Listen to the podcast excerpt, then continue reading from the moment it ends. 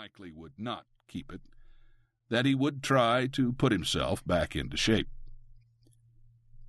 Taking their turn, they exited the bus and entered the air conditioned enclosure of the hotel. It was a modern inn with elevators of glass chutes and an open air restaurant and lounge in the lobby. They found a table with a degree of privacy beside an indoor pond where goldfish swam with studied unconcern. Drinks were ordered. Landry's, as usual, had a double blackjack and water. Goldman ordered scotch and soda.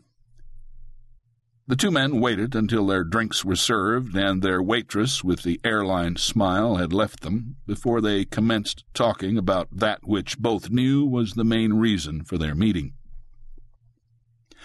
Goldman began first, after taking a sip of his drink.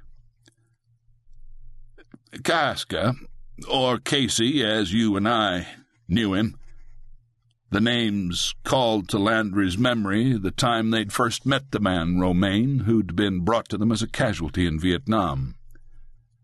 Goldman continued his story, and Bob Landry's was slightly envious that Casca had chosen Goldman to tell his story too.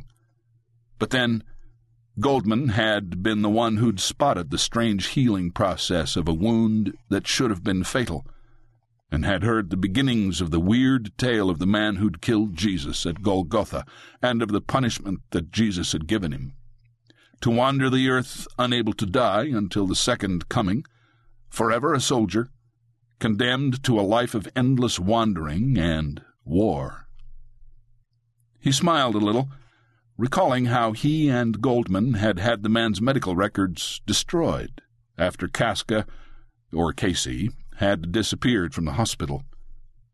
No one would have believed them.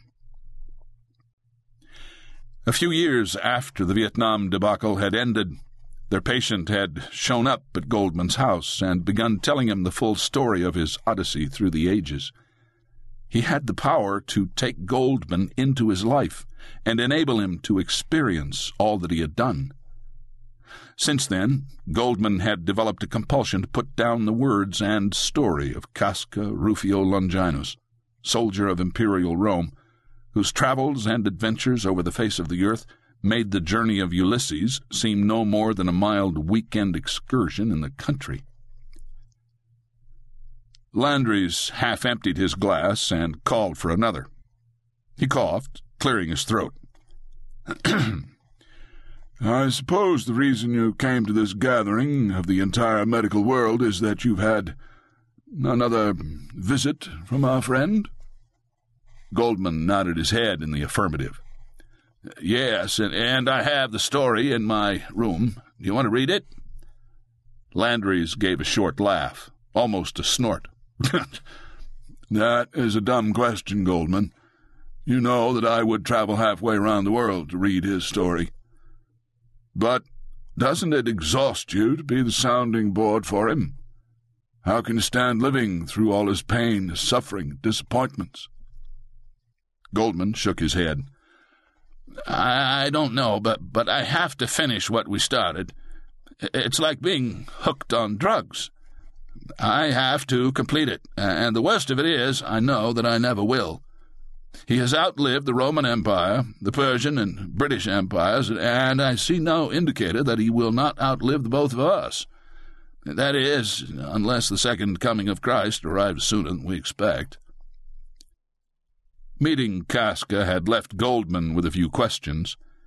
He was fast doubting the teachings of his faith about Jesus not being the Son of God.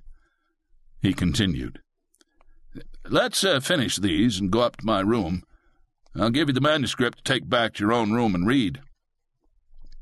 Landry's agreed and paid their tab. They took one of the glass cocooned elevators up to Goldman's room. Inside, Goldman handed the manuscript to Landry's, and they returned to the lobby. He escorted Landry's to the doorway where the heat of the Atlanta streets was being restrained outside. Landry's was anxious to get started on the reading of the next story of Casca and asked Goldman, uh, Where is he this time?